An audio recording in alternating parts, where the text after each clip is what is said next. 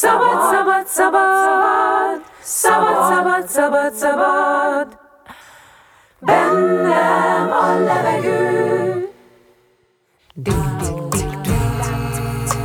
Molnár Emese vagyok, vagy ahogy már sokan ismernek, Dzsemese. Ez itt a Szabad bennem a levegő című podcastem. Vendégeimmel beszélgetek hangról, megélésekről, az éneklés erejéről. Élményének beszélgetések, nem csak énekeseknek.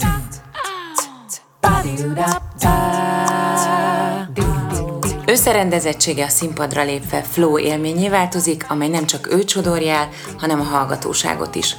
Improvizációi nem öncélúak, inkább egyre beljebb és beljebb csalogatnak, ahol tényleg feltárul, hogy improvizálni szabad és erősen ajánlott mindenki számára. Mai vendégem Harcsa Veronika. Szia! Szia, nagyon köszönöm ezt a felvezetőt. Nagyon szívesen, egy nagyon könnyen jött belőlem, főleg miután sokat fókuszáltam arra, hogy mi is legyen a mi fő fókuszunk ebbe a mai beszélgetésbe, és ez az első kérdésem is, amit itt a felvezetőben mondtam. Remélem, hogy, hogy, hogy te is így érzed, de hogy van egy olyan kettőség, ami egyben egy ilyen nagyon nagy harmóniát is hoz a zenétbe, meg az egész lényedbe, hogy van egy ilyen eltervezettség mindenben, amit így kiadsz a kezedből, mégis, amikor, amikor színpadon látlak, és élőben zenét hozol létre, abban nagyon sok spontaneitás, esendőség, érzelem, és ott akkor alakuló komplexitás van, vagy zenei komplexitás van. És ennek a kettőssége érdekel ez, hogy ez mikor vált egy ilyen elérendő céllá, mert azt hiszem, hogy ezt te tudod, uh-huh. hogy így szeretnéd, de hogy ennek, ez mikor változott olyan tudásá, amit tényleg a tiéd? Hát nagyon örülök neki, hogy, hogy ezt látod. Én azt hiszem, hogy emiatt lettem zenész. A, a gimnáziumi osztálytársaim, amikor uh, kiderült, hogy, hogy játszik engem a rádió, meg hogy ez lett az én szakmám, akkor nem hittek a fülüknek, mert annyira más voltam a hétköznapi életben velük, és annyira mást hoz ki belőlem a zene és a színpad. És azt hiszem, hogy a, a pszichológiája annak, hogy én miért lettem zenész, az pont ez, hogy nagyon nagy szükségem volt arra a felszabadultságra, és arra a spontaneitásra, amit meg tudok élni a színpadon, és ami a magánéletben fiatalként, kamaszként sokkal-sokkal nehez, inkább nehezemre esett. Persze mára már többek között köszönhetően a sok felszabadult színpadi élménynek a magánéletembe is ez beszivárgott, és ma úgy, úgy érzem, hogy ez sokkal inkább balanszban van. De való igaz, hogy az elején én egy nagyon rendezett, összeszedett, jól nevelt lány voltam, túl jó és, és a színpad adta meg azt, a, azt az engedélyt, hogy a színpadon lehetek őrült, a színpadon sikíthatok, a színpadon hibázhatok, ami nagyon-nagyon fontos, és talán a jazz az, ahol különösen lehet hibázni, eh, ahol nincs is leírt kotta, vagy csak egy vázlat kotta, és attól el lehet térni, és ezek mind-mind szabadítottak fel, és erre borzasztó nagy szükségem volt. De hogy, hogy jöttél arra rá, hogy te ezt meg tudod csinálni a színpadon? Én erre nem jöttem rá, én ezt, ezt utólag értelmezem Aha. így. Ezt csak éreztem, és, és utólag azt hiszem, hogy ezért volt nekem ennyire fontos a zene. Annak ellenére, hogy a szüleim nem zenészek, nem, senki nem mondta a tanáraim közül, hogy nekem érdemes lenne a zenei pályát megfontolni, tehát, hogy semmi nem mutatott ebbe az irányba, valószínű csak pont ez, hogy, hogy belül éreztem, hogy megélek dolgokat, amiket, amiket máshol nem. Ez például ez jelen van veled kiskorodtól, mert ugye nagyon so- sokszor elmondod, hogy akkor végigjártad úgymond a, a 7, 7 éves korodtól ezt a klasszik iskola mellett zeneiskola Igen. utat, ugye, ugye én is így jártam, hogy akkor vége volt az iskolának, elmentem a zeneiskolába, zongoraórára, meg szolfésra, meg, meg utána később ének, de hogy akkor ugye ezek a félévi évvégi vizsgák is ott vannak, amit ö, nevezzünk színpadi gyakorlatnak, uh-huh. ö, bár sajnos nem mindig olyan jól sülnek el, de hogy például ez már ott megjelent, hogy amikor fölmentél, akkor neked az egy ilyen ö, őrült érzés volt, így idézőjebb őrült, de hogy ez egy ilyen felszabadító dolog volt? Nagyon érdekes, de hangszerrel ez nem működött soha. Tehát ott pont az ellenkezője történt meg, hogy a zeneiskolás zongora vizsgán, fél évi vizsgán, ott, ott gyakorlatilag a 30-50 százalékát nyújtottam annak, ami egyébként otthon ment, vagy ami a zongora órán ment. Tehát sajnos hangszerrel engem mindig blokkolt a, a vizsgaszituáció, vagy az, hogy hallgatnak mások, az, hogy meg kell mutatnom valamit és az ének, és azon belül pedig a jazzének volt az első olyan zenei önkifejezési forma, ahol valamiért ez nem jelent meg. Ez, hogy azért van-e, mert az valahol a legtermészetesebb zenei kifejezésmód, az éneklés, vagy azért, mert nem tudom, a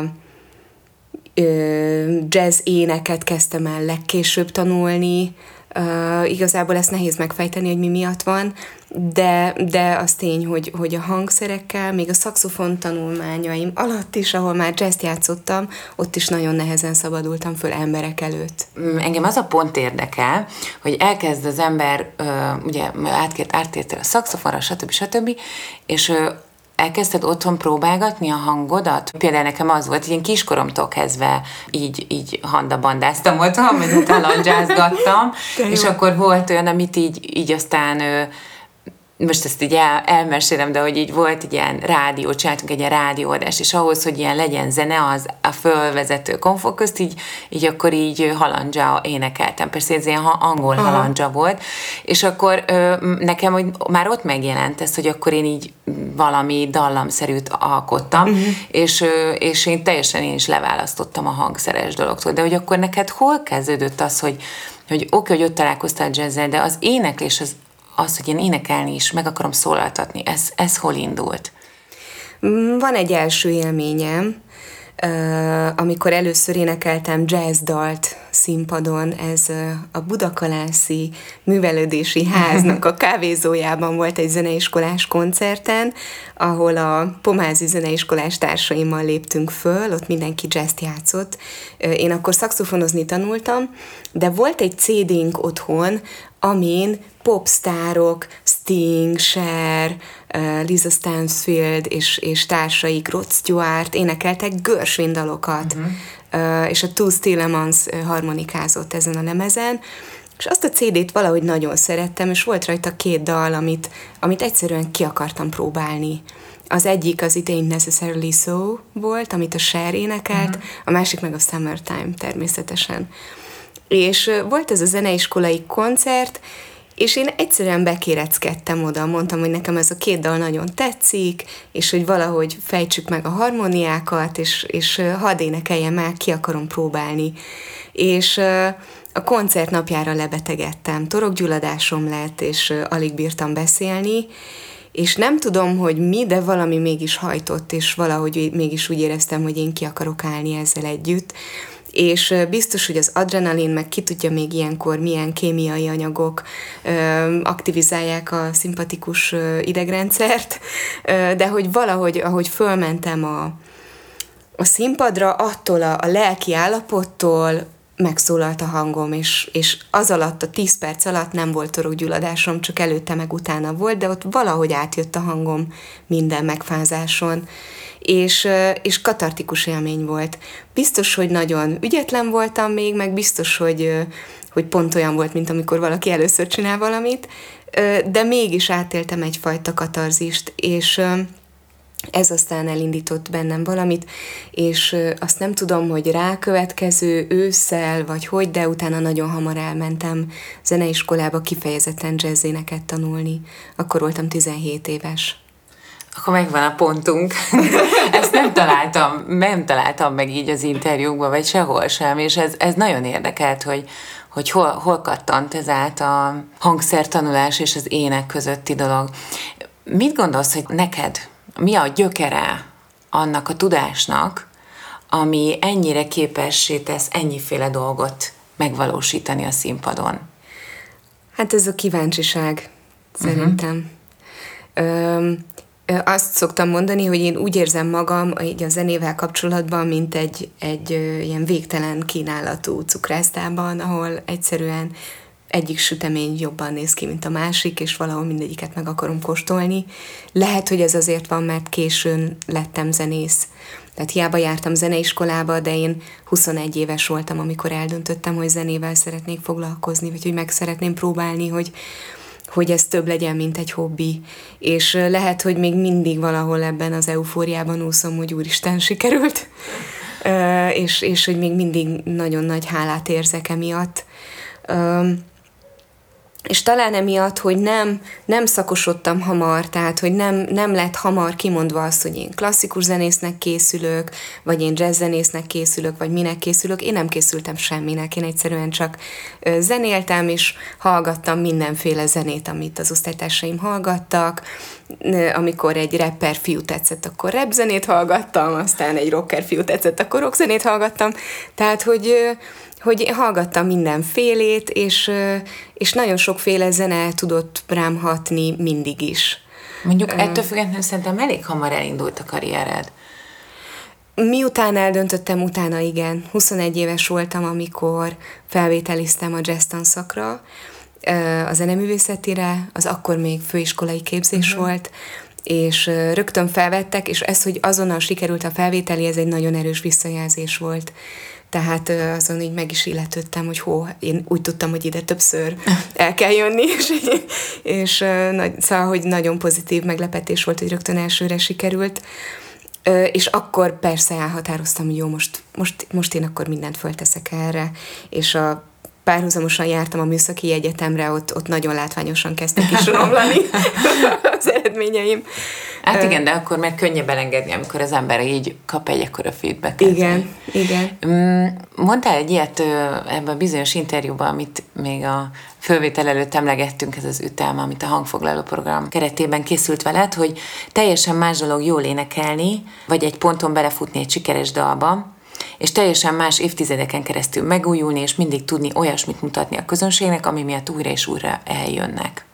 Szerintem ez egy nagyon fontos mondat, nem csak veled kapcsolatban, amúgy is. Szóval, hogy így a, a minden, minden énekessel kapcsolatban.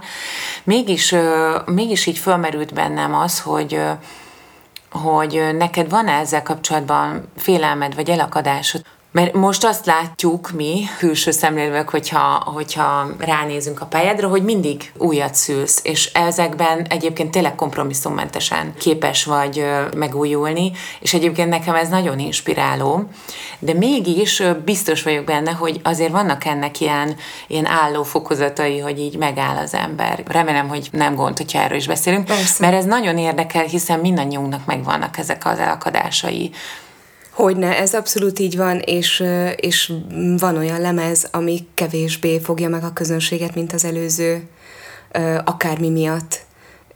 És, és ezek nem is derülnek ki rögtön, hanem, hanem csak visszatekintve látja az ember, hogy hát igen, az, az a lemez, az, az kevesebb hullámot gerjesztett, mint, mint az előtte való. Az nagyon fontos kérdés szerintem ebben a témakörben, hogy miben mérjük a sikert, hogy mit, mire vágyunk, milyen sikerre vágyunk, mert nyilván aki, aki előadó, az, az vágyik sikerre, ezt kár lenne tagadni, hiszen azért állunk ki, hogy legyen, aki befogadja. És, és egy ponton gondolkodni kell azon, hogy, hogy mire vágyunk pontosan arra, hogy sokan legyenek ott, vagy arra, hogy aki ott van, az igazán figyeljen, az ne csak fröccsözni jöjjön mhm. kellemes zene mellett, hanem az, az nagyon nyitott legyen, arra vágyunk, hogy, hogy mindig őszintén tudjunk kiállni, tehát hogy, hogy nagyon sok mindenre lehet vágyni előadóként, és a, örülök, hogy, hogy, hogy a kompromisszummentesség szót felhoztad, mert nekem ez a kompromisszummentesség az többek között azt jelenti, hogy ki tudtam lépni olyan dolgokból, amik sikeresek voltak. És erre azért volt szükségem, mert nem éreztem már ö, elememben magam azok, azokban a produkciókban. Ö, gondolok itt például a Binjib zenekarra, vagy az Erik Sumo Bandre, amik fantasztikus kalandok voltak, és nagyon-nagyon örülök neki, hogy átéltem, nagyon sokat adtak, de mind a két zenekarnál volt egy pont, amikor úgy éreztem, hogy én azért vagyok zenész, mert mert szeretnék kapcsolódni minden egyes koncerten ahhoz, amit, amit csinálok, és szeretném azt a spontaneitást minden koncerten megélni, ami miatt én zenész lettem, és, és ezt a pophoz közeli produkciókban nehezebb ö, megélni, vagy egyszerűen csak más műfajok vonzottak, vagy, vagy más, más szakmai, ö, szakmailag más dolog érdekelt éppen. És ezek a döntések például, amikor ott hagyok valami sikeres dolgot, ezek nyilvánvalóan csalódást okoznak a közönségnek, ö, tegnap este is oda jött hozzám valaki, hogy, hogy lesz-e még olyan, hogy az Erik Sumo Bendel együtt énekelek, úgyhogy 2010-ben léptem ki a zenekarból, ami 11 évvel ezelőtt volt. És de neked ez, ö, neked is ne, azon túl, hogy nyilván azokkal a zenészekkel akkor nem dolgozik tovább az ember, de hogy de ilyenkor már világosan érzed, hogy nekem itt a vége. És ezt, ezt, ezt, ezt, ezt ki is tudod mondani. Mert van, aki nem tudja így kimondani. Tehát érzi, az, azt gondolom, hogy bárkivel, akivel ilyenről beszéltem, érzi, de van, aki éveket húz még a, a projektekben, uh-huh. így a végig, végig csinálják még a nem tudom még turnét, még egy lemez, és már, uh-huh. már, há, már három évvel ezelőtt már neki lehetett uh-huh. volna mondani, hogy véget. Számomra én, én, nekem ez nagyon tetszik, mert én például húzom, halasztom, tehát én ilyen... Hát én is tudom húzni, halasztani, Igen? és szerintem ez uh-huh. olyan, mint egy kapcsolati szakítás, uh-huh. és egy nagyon hasonló érzés is. Nagyon, tehát annak, aki kilép, annak is fájdalmas tud lenni ott hagyni valamit, ami egyébként nagyon jó volt, csak egyszerűen érzem azt, hogy, hogy, hogy a jövő az, az más, másik irányba megy uh-huh. a számomra. Tehát szerintem ez nagyon hasonló, mint, mint párkapcsolatban szakítani. És, és visszatérve erre a, a, a siker-nem siker uh-huh. dologra, nyilvánvaló, hogy, hogy mondjuk ültetett, közönségre kitalált, sok visszafogott, vagy sok elmélyült dalt tartalmazó műsorra kevesebben fognak eljönni, mint egy buli zenére, ami, ami sokkal szélesebb közönségnek szól, de valahol bennem mégis kialakult az, hogy, hogy nekem ez az utam én nagyon hálás vagyok azért, hogy megélhettem azt, hogy milyen az, amikor telt ház van az E38 hajón, és mindenki egyszerre ugrál, és a közönség velünk énekli a dalt, és megmozdul a hajó. Szóval aki volt ott olyan koncerten, uh-huh. amikor ugrálunk, akkor az, az tudja, hogy milyen, amikor megmozdul. És szóval, hogy ezek katartikus élmények, nagyon örülök, hogy átélhettem, és tudom, hogy amikor Sönberget énekelek, akkor az nem ilyen lesz. Akkor nem fog együtt, az se, egyrészt senki nem fogja velem énekelni, másrészt meg ö, nem fog rám megmozdulni a, az A38 hajó. De hogy mégis a, azt a felfedezést, meg azt a, azt a, azt a kutatást, azt a spontaneitást, azt az új, új, új dolgok megismerését, ami miatt én zenész lettem, azt, azt abban találom meg. Uh-huh. És és hogyha a közönségnek van egy olyan része, aki velem jön kalandozni, annak, annak nagyon-nagyon örülök. Hál' Istennek eddig úgy néz ki, hogy, hogy jönnek. Mindig van, aki lemorzsolódik, ezt, ezt el kell fogadnom, és valahol ez, ez nekem a döntésem, hogy vállalom a lemorzsolódást, de mindig van, aki, aki jön, és akit pont ez érdekel, hogy, hogy, hogy, hogy merre lehet még kirándulni.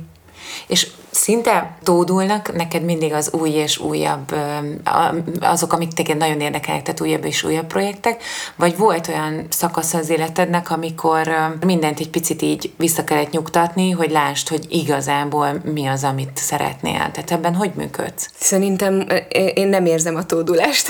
Nem? nem, uh-huh. szerintem én, én, én hosszan szülöm meg ezeket, és és lehet, hogy úgy tűnik, hogy csak így pattannak ki az új dolgok, de hogy abban sokszor évek előkészítése van. Például a Razvajaja Anasztáziával és a Fenymesi Marcival közös Döböszi projektünk, az is ilyen volt, hogy, hogy mire a lemez megjelent, addigra mi a násztjával már évekig ö, formáltuk és, és, és játszottuk azokat a dalokat, és, és kivártuk az idejét, hogy megtaláljuk a harmadik tagot, meg szóval, hogy lehet, hogy ezek, ezek így tűnnek a felszínen, de hogy valójában ezek hosszú ideig tartanak sokszor, és nem, nem érzem azt, hogy, hogy így, így folyamatosan tódulnának az ötletek. Csak azért kérdeztem, mert hogy megkérdezték tőled, hogy így a pandémia alatt így uh-huh. alko- mennyit alkottál, és, és akkor mondtad, hogy, hogy nagyon sokat, de most mindegyik ott áll egy kicsit, mert meg kell várni, hogy találkozhassatok a közönséggel. Tehát, hogy alkotásban azért ez egy termékeny időszak volt. Hát igazából egy darabig volt termékeny. Uh-huh. Tehát az elején volt egy, egy ilyen nagy megilletődés, hogy most mi lesz, aztán szerintem a legtöbb zenész ezt élte át, hogy jó, akkor használjuk ki ezt az időszakot, nincs koncert, nem baj, de akkor menjünk be a stúdióba. És akkor jöttek tényleg a stúdiómunkák saját oldalról is, tehát hogy a, a Gyémánt Bálintal is mentünk stúdiózni, meg olyanok is, ahol csak felkéréseknek tettem eleget, és aztán volt egy pont, amikor egyszerűen elfogytak az ötletek, azért, mert minden a fiókban állt. És én azt éreztem, hogy nem lehet mindig csak vetni és vetni, hanem aratni is kell. És, és azt éreztem, hogy erőszakosan újra vetjük a magokat, anélkül, hogy megvárnánk, hogy azokat le lehessen aratni. És uh, tulajdonképpen most is arra várunk, hogy most, hogyha lecseng, reméljük nagyon, hogy lecseng ez az időszak, akkor le lehessen aratni azokat a gabonákat, amiket elvetettünk a pandémia alatt, azokat a lemezeket meg lehessen mutatni, ne csak egyszer, ne csak egy online koncerten, hanem meg lehessen őket még, még érlelni, és mm. sok formában mutatni a közönségnek. Úgyhogy nekem most idén évelején eljött egy pont, amikor egyszerűen már teljesen kiüresedtem a zenében, és nem, nem jött új ötlet, és nem láttam értelmét, hogy mind dolgozzak még, amikor az elmúlt egy évnek a munkáját még nem tudtam megmutatni a közönségnek. Uh-huh. Ez egy nagyon szép hasonlat volt ez a aratásvetés, tényleg. Erre, erre vissza fogok emlékezni, amikor velem is valami hasonló van. Nagyon sokszor kapod azt a kérdést, hogy amikor ugye a legtöbb lemezeden angolul énekelsz, vannak magyarok, de azok elsősorban versek vagy kortás zene, vagy ehhez kapcsolódó szöveg. Hogyan tudod átadni a szöveget? És akkor az egyik interjúban mondtál egy olyat, hogy a legtöbb dolgot, a legtöbb érzelmet magán a zenén keresztül szeretném átadni. Ami én szerintem amúgy is megtörténik mindenkivel, szóval, hogy mindenki a zenére reagál elsőként, és ritka az, hogy mint előadó egyszerre tudjuk a közönség figyelmét vezetni, hogy mind a kettőt befogadják. Mégis ezen gondolkodtam, hogy amikor mondjuk Debussy-t énekelsz, ha már őt említetted, vagy ezt az anyagot fölemlegettük, ugye franciául énekelni, azt még kevesebben beszélik Franciaországon túl, mint, mint az angolt.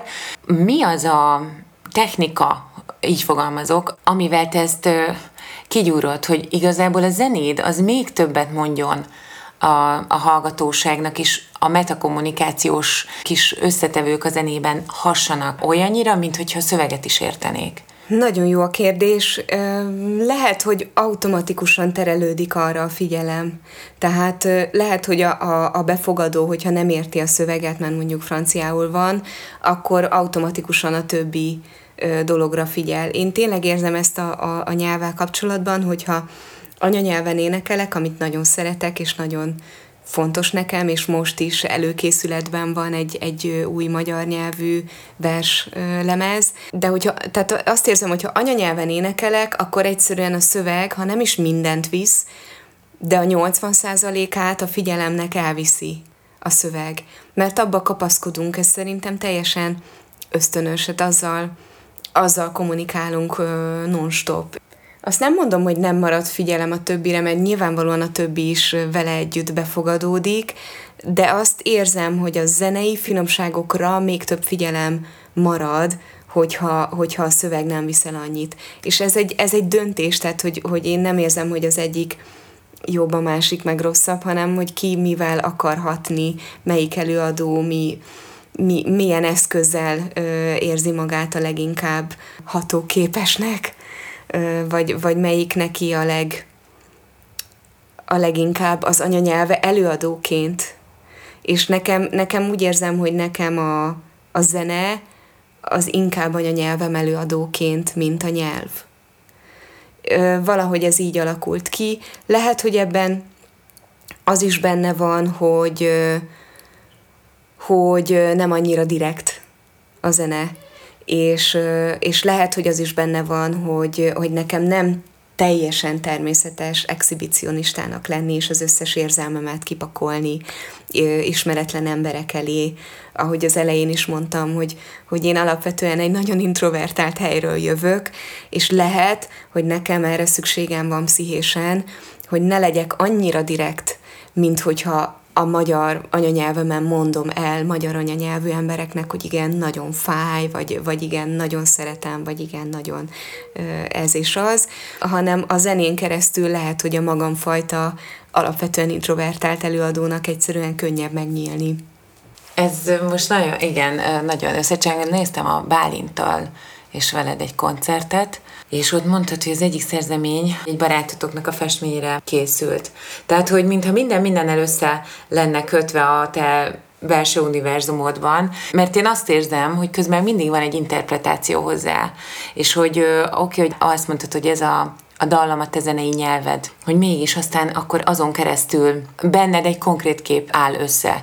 És én ezt azért nagyon koncentráltnak érzem, amikor mondjuk téged hallgatlak, és, és el is érkeztünk egy olyan ponthoz, ami szerintem szintén nagyon érdekes, hogy amikor élőben zenéltek, és most már egyre többször a lemezen is ezt érzem, hogy egyre jobban ugye elszakadtok a megírt verzerefrén, de még annak sem néha mondanám csak a ismétlődő témáknak az előadásától, és hogy mondjuk egy, egy koncertanyag 70%-ban most már szabad improvizáció.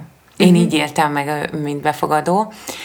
Ennek az útja érdekel engem, hogy nyilván egy ilyen vokális jazzből jössz, ahol persze fontos az improvizáció, de mondjuk dallam improvizáció van, vagy, vagy válaszolgatás van, most ezeket a klasszik uh-huh. jazz improvizációs elemeket emlegetem.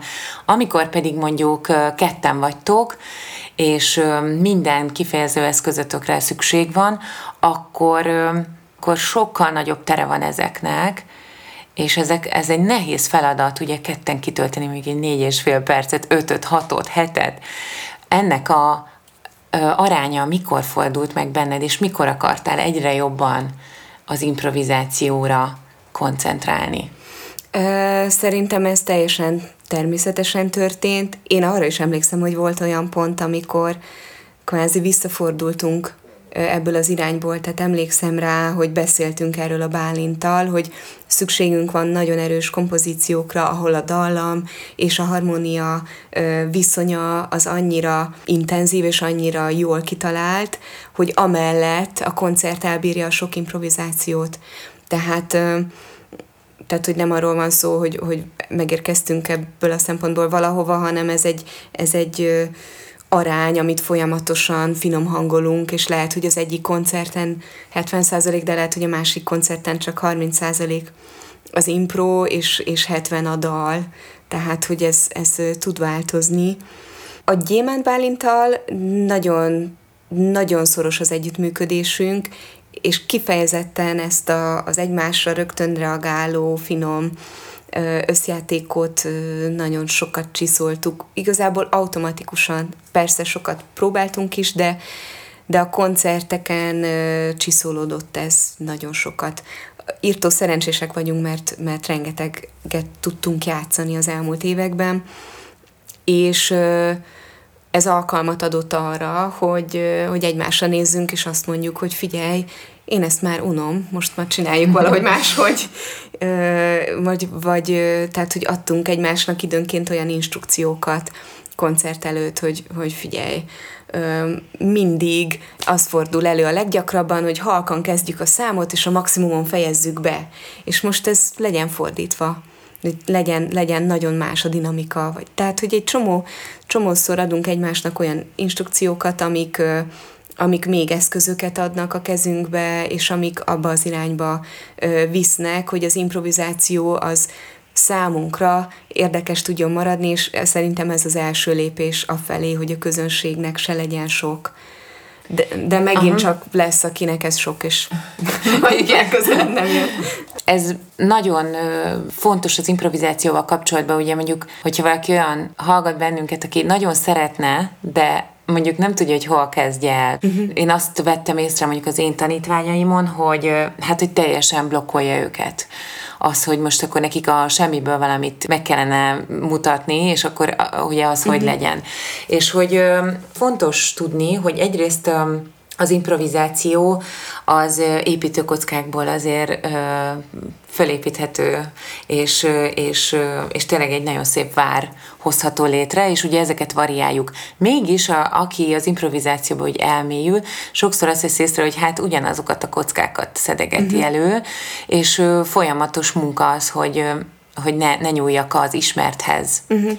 Ami persze, amikor ott ül a közönség, azt hiszi, hogy most találta ki, de, de mi tudjuk, ugye, hogy, vagy, vagy amikor benne vagyunk, akkor úristen, már megint ugyanez van, megint. Tehát, hogy az a kérdésem, hogy te hogyan fejleszted ezt magadban, amikor mondjuk egyedül gyakorolsz, ennek a fajta munkának, amikor tök egyedül vagy, ennek milyen a, a fejlődése benned? Abszolút ismerem az érzést. Szerintem ezt mindenki ismeri, aki improvizál, hogy úristen, már megint, most tényleg már megint a magas hangokkal, vagy a kromatikával, vagy a nem tudom mivel próbálom elütni az időt. Tehát, hogy mindenkinek vannak úgynevezett petternyei, ilyen beállt minták, amik, amiket, hogyha nincs jobb ötlete, akkor óhatatlanul előhúz. Tehát, hogy lehet, hogy nem is kell ostoroznunk magunkat emiatt, mert, mert ezt, ezt, tehát ezt mindenki ismeri, és természetesen mindeközben meg mind arra törekszünk, hogy, hogy, hogy a valódi pillanatban levést meg tudjuk élni az improvizációban. Ö, hát, hogy hogy lehet ezt fejleszteni? A magam részéről biztos, hogy, hogy nagyon sokat segít az, hogy sokféle zenével foglalkozom. Járok most is énektanárhoz, ami óriási élmény, Kéringer László klasszikus énekeshez, akivel a dalmesterei klasszikus ének sorozaton megyünk túl. Ez egy dalgyűjtemény. Igen, én is abból nyolc kötet, igen, ez mindenki, aki ö, valaha klasszikus hangképzésre jár, az ezzel találkozik. És azokon a dalokon megyünk végig, és szerintem például az is óhatatlanul azok a, a díszítések, vagy azok a lépések, vagy zenei megoldások óhatatlanul ö, adnak új ötleteket. Vagy például most, ö, hogy ö, volt szerencsém együtt dolgozni a klasszikus ensemble-lel, aki, akikkel ö, Schönberg Piero Lunerjét adtuk elő, és egy kicsit beleélhettem magam a, az énekbeszédbe, az például egy nagyon izgalmas feladat volt, ahol olyan módon használtam ilyen ének és beszéd között a hangszínemet, ami ahogy valahogy korábban még nem, de hogy ott a, a kotta meg az egész feladat új ö, struktúrákat, vagy új, új hangképzésmódokat hozott elő. Tehát, hogy szerintem nekem az, hogy foglalkozom mindig új dalokkal, az mindig ad inspirációt, amit utána át lehet vinni akár egy popdalba, amit a Bálintal játszunk. Persze nem egy az egyben, de hogy a fülemben van valami új, ami, ami egy új útra elvisz. És egyébként meg koncertszituációban, amikor, amikor ez megtörténik, tehát amikor úgy érzem, hogy nem, most nem mehetek már megint ugyanabba az irányba ebben az improvizációban, akkor egy, egy ilyen ökölszabályként működő trükk az a csend, hogy, hogy akkor jó, akkor várok, akkor várok, akkor csend, és akkor valami megjelenik egyszer csak a fejemben, és akkor abba az irányba indulok el, de nem, a, tehát nem rutinból, hanem megvárom, hogy jöjjön valami, ö, valami egyel frissebb, vagy egyel, egyel pillanatban levőbb ötlet. Szóval valószínű a folyamatos eszköztárbővítés az, az lehet egy jó út ebben az irányban, meg a tudatos keresés. Most említetted, hogy kortástáncosokkal dolgoztam, az egy fantasztikus élmény volt. Az volt a feladatom, hogy segítsek nekik énekhangban improvizálni mert a Szabó Réka az új előadásában, az After Party nevű uh-huh. kortástánc darabban a Tünet Együttessel ezt tűzte ki célul, hogy a táncosok ne csak mozgásban, hanem hangban is improvizáljanak.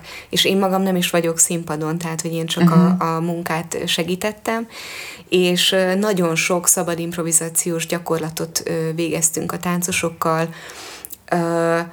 ami elképesztő jól ment nekik, mert ők egy csomó improvizációs trükköt ismernek a táncból, a mozdulatokból. Az, hogy tudok a dinamikával játszani, az, hogy tudok kontrasztot, az, hogy tudok imitálni, hogy tudok ismételni, és hogy ezeknek mind-mind zeneisége van.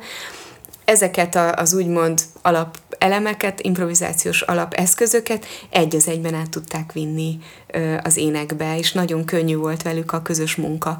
És például ezek alatt a, az improvizációs gyakorlatok alatt bennem is megjelent egy-két ö, olyan ö, olyan, ö, nem tudom, képzet, vagy, vagy egy-két olyan dolog, amit, amit utána elvittem magammal, és, és, és én magam is tudtam a következő hang, hang koncerten használni.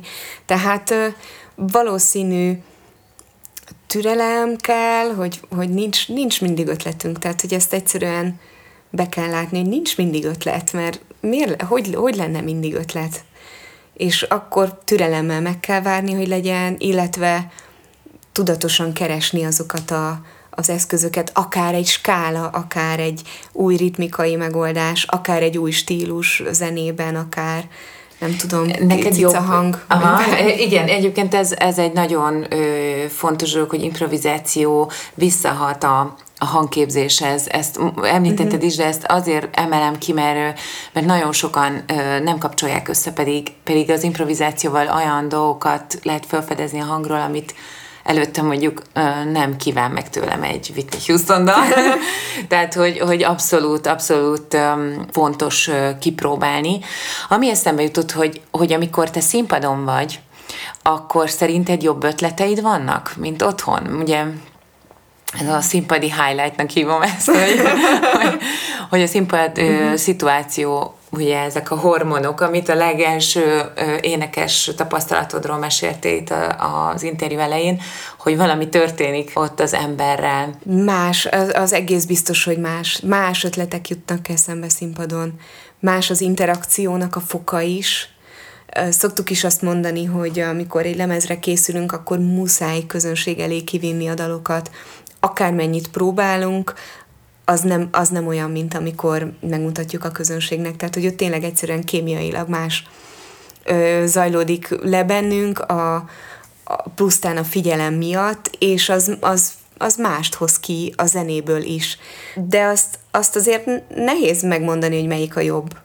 Tehát, hogy, hogy inkább úgy érzem, hogy mind a kettőre szükség van, és otthon is vannak ötletek, tehát, hogy azt sem, azt sem érzem, hogy a közönség nélkül ne lennének ötletek. Azok nyugodtabbak, kiegyensúlyozottabbak, lehet, hogy tisztábbak is, az biztos, hogy nem akarok bennük semmit megmutatni, míg a közönségnek lehet, hogy valamit meg akarok mutatni. Tehát, hogy más a kettő, valószínű mind a kettőre szükség van. Hmm. A kortárs zenéről már így, így érintőlegesen beszéltünk, és azzal kapcsolatban nekem ez egy nagy kérdés, hogy ezért ez egy, hát, hogy is mondjam, nagyon konzervatív megítélésű műfaj, meg, meg nagyon be van betonozva, hogy mit hogyan uh-huh. illik, vagy kell. Igen.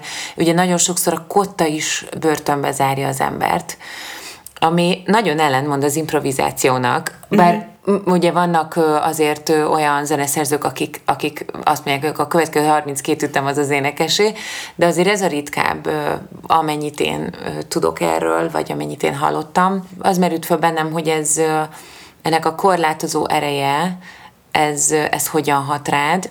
Másrészt pedig az is egy, egy kérdés, hogy, hogy ezt így megtanácskozod-e mondjuk szakértőkkel, vagy az énektanárral, vagy, vagy az interpretációk tekintetében hova nyúlsz? Két, két gondolat jut eszembe rögtön. Az egyik az, hogy hogy én nagyon-nagyon tisztelem a, a klasszikus zenét és a klasszikus zenészeket, és a zeneszerzőket, és az általuk leírt kottát. És amikor ilyen művekhez nyúlok, akkor mindig megadom neki a kellő gyakorlást. Tehát, hogy valóban nem, tehát, hogy nem lehet úgy elénekelni egy klasszikus dalt, hogy ne tudjam hangról hangra, hogy, hogy mi van a kottában. És, és egyébként ahhoz mondjuk 98%-ban ragaszkodni is szoktam, tehát hogy nem, nem írom át a, a ritmust, vagy a dallamot, vagy ilyesmi, hanem az improvizáció az, az vagy a dal előtt, vagy a dal után történik meg tipikusan, de hogy ö, hogy, hogy abban pont az a nagy élmény, hogy, hogy én magam is ö, alárendelem magam a, a zeneszerző akaratának.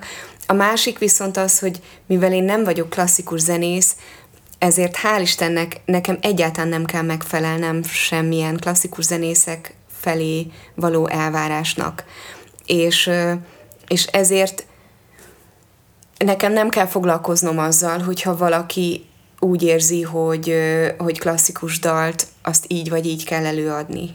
Tény, hogy például amikor Debussy-t énekelek, az sokkal jobban érdekli a jazz közönséget, mint a klasszikus közönséget, tehát hogy nagyon sok klasszikus zenehallgató nem tud vele mit kezdeni, és, és nem is fogja meg őket a koncert, mert ők nem ehhez vannak szokva, ők nem arra a csatornára vannak kinyitva, és a tapasztalata az, hogy a, a jazz közönséget sokkal inkább megmozgatja ez, de, de nekem nem kell semmilyen klasszikus elvárásnak megfelelnem, mert én kimondom, én nem vagyok klasszikus énekes, én nem akarom imitálni a klasszikus éneklést, csak arról van szó, hogy nagyon szeretem ezeket a dalokat, és meggyőződésem, hogy máshogy is elő lehet őket adni, nem csak a, az egyébként csodálatosan letisztult klasszikus módon. Gyerekkoromban én alapvetően klasszikus zenét hallottam magam körül, a, a rádióból szóló rap, meg pop, meg rock, meg minden egyébben túl, de a szüleim, hogyha zenét hallgattak, akkor az klasszikus zene volt, hogyha koncertre mentünk, akkor klasszikus koncertre mentünk, tehát nagyon bennem van a, a klasszikus dallam világnak, daloknak a szeretete. És egyszerűen nem, nem tartom ezt határátlépésnek, nem tartom nem tartom megszentségtelenítésnek, hogy elmerem énekelni azokat a dalokat egy nem klasszikus hangon. Elmerem őket énekelni úgy, hogy egy oktávval lejjebb énekelem, mint ahogy az a szopránra meg van írva, vagy egy teljesen másik hangnemben. Tehát úgy érzem, hogy ezzel semmilyen zeneszerzői akaratot nem írok felül, és nem lépek át. Természetesen nem mindegy, hogy milyen dalokat választunk, és vannak olyan dalok, amiket egy ponton túl leteszek, mert úgy érzem, hogy nem, egyszerűen nem, nem működik az én hangomon, de vannak olyan dalok, például a, a Debussy dalok, amikben nagyon-nagyon jól érzem magam, biztos, hogy azért is, mert Debussynek a harmónia világa, az valami egészen varázslatos, és nagyon közel áll a jazzhez. Jazzzenészek nagyon könnyen tudnak viszonyulni olyan szerzőkhöz, mint Debussy, és ez, ez egyébként vonatkozik akár a, a struktúrákra, akár a, a, a dallamvilágra. De akkor az, hogy mondjuk változtatok dolgokon, már elindultam egy, egyfajta, hát egy, egy másfajta éneklés felé. Ez mondjuk általában azért olyan klasszikus zenei közösségekben megengedett, akik maguk is nyitnak a jazz felé. Tehát azt gondolom, hogy mondjuk egy pont a Schönberget azt egy, egy kamarazenei felállásban játszák, vagy maga így van megírva, ugye, uh-huh. és annak van egy karvezetője, vagy karmestere. Karmester nélkül játszott. Karmester nélkül játszottatok. Akkor zenei vezetője.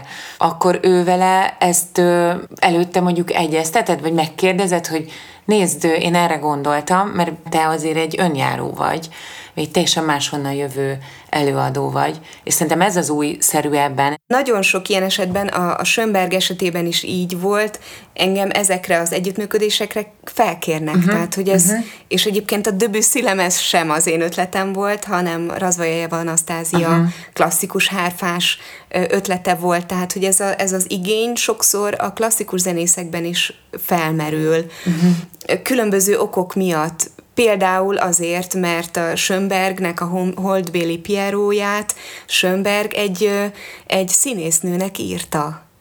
És, és utána persze többnyire klasszikus énekesek énekelték, de hogy óhatatlanul egy klasszikus zenészben is felmerül, hogyha ezt egy színésznő énekelte, akkor milyen lehetett az eredeti, ami ennek Schönberg ezt megálmodta. És akkor elkezdenek kutatni, hogy hogy, hogy lehet ezt még a klasszikus ének hagyományain túl hogy lehet még előadni. Tehát ez pont egy ilyen speciális Aha. eset, hogy ott ott maga a, a mű keletkezésének a története is indokolja azt, hogy ne ö, klasszikus énekhangon szólaljon meg feltétlenül.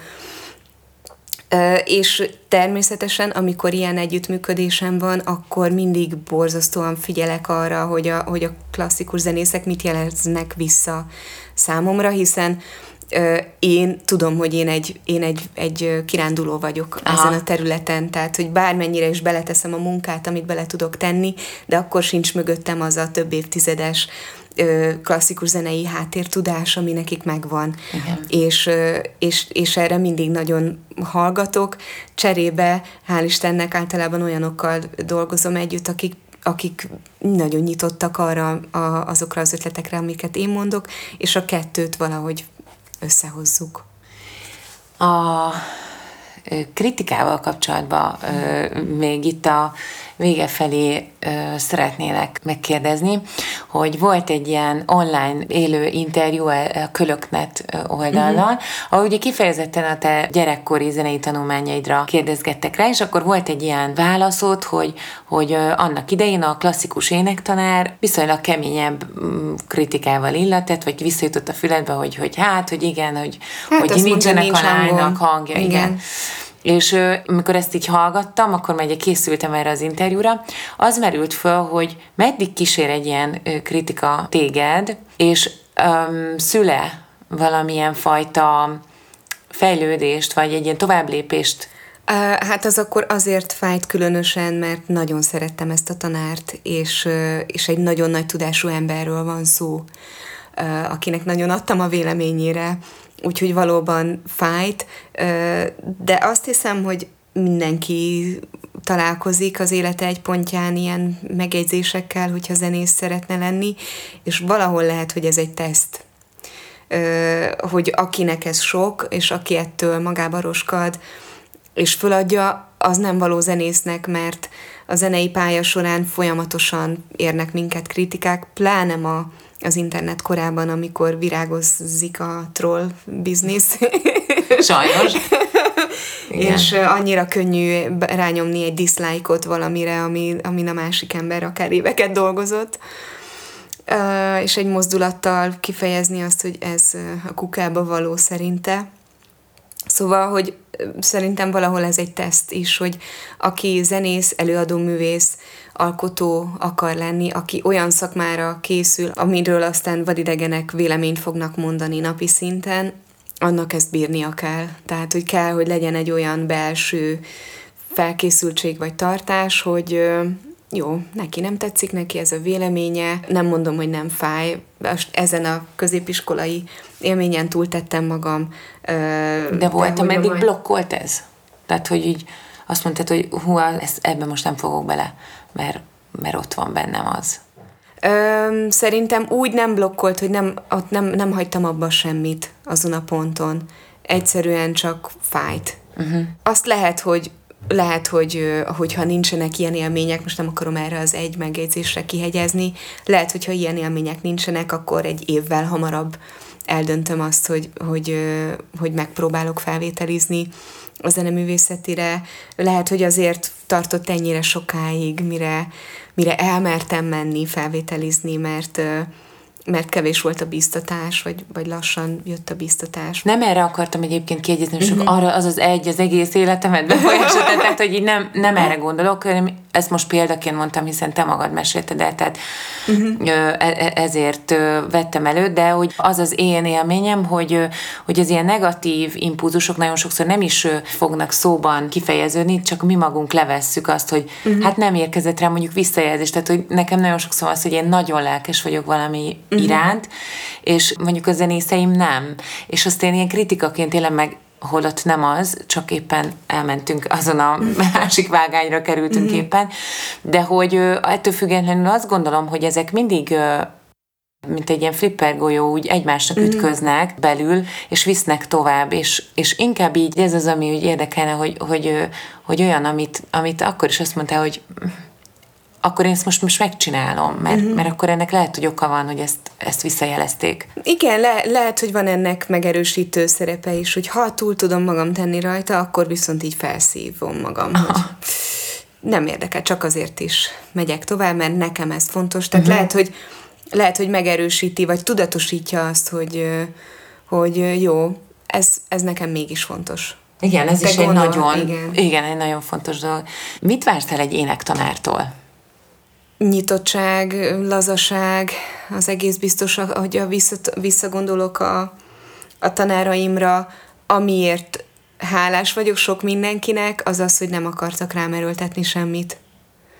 Ö, és hogyha van negatív emlékem, akkor az pont ilyen ráerőltetés, hogy de, de, de azt úgy kell csinálni. Ö, tehát a, az ének tanítás az szerintem az egy nagyon, nagyon nehéz dolog, mert nem látjuk, hogy mit csinálunk, nem látjuk, hogy a másik mit csinál, nem tudunk rámutatni, hogy nézd, ott egy picit jobbra vagy balra kéne, hogy, hogy, hogy valamit húzzál. Tehát igazából érzetekről beszélünk, és, és ráadásul biológiailag nagyon különbözünk, és mindenkinek egy picit máshogy működik a, a szerkezete. Tehát szerintem nekem a legjobban, legtöbbet azok segítettek, akik nem akartak erő, rám erőltetni semmit, csak maximum mutattak új irányokat, hogy, hogy erre is lehet menni, arra is lehet menni. Olyan megjegyzések például nagyon sokat segítettek, amit a, a brüsszeli tanárom David Links mondott, hogy neked van ez a levegős hangod, ez jó, ezt meg lehet ismerni, ez karakteres, minden rendben van, de nagyon fontos lenne, hogy én tudjam eldönteni, hogy egy adott pillanatban, egy adott dalban a levegőst, meg a vibrátót azt használom, vagy nem. És hogy ne azért használjon, mert én csak így tudok énekelni, hanem ez legyen egy eszköz, amit én vagy tudatosan bekapcsolok, vagy kikapcsolok. Uh-huh. Tehát, hogy az ilyen megjegyzések, amik rávilágítottak arra, hogy mit, hogyan csinálok, és segítettek magamat kívülről látni, talán, talán ezek segítettek a leg, legtöbbet. És persze emellett vannak a szakmai dolgok, amiket az ember elvár egy tanártól, hogy ő maga igen, is. Igen, lesz már eleve úgy mész oda, hogy szinten, igen. igen. Befejezésül egy mondatot szeretném, hogy így lefuttatnál magadba, ami ennek a podcastnek a címe, hogy szabad bennem a levegő, Szabó T. Anna sora ez, és ha ezt magadban megnézed, az neked mit jelent? Hát szeretném ezt minden pillanatban így érezni. És, és erre, erre még most is mindig törekszem. Tehát nem érzem azt, hogy minden koncerten mindig minden dalban szabad bennem a levegő. Azt hiszem, hogy ez egy nagyon jó megfogalmazása annak, amire törekszem. Ami, amit érzek akkor, amikor igazán jól sikerül egy dal. Köszönöm. Köszönöm szépen. Köszönöm. A podcast elkészültét a Nemzeti Kulturális Alap hangfoglaló program támogatta. Média partner a Papagéno.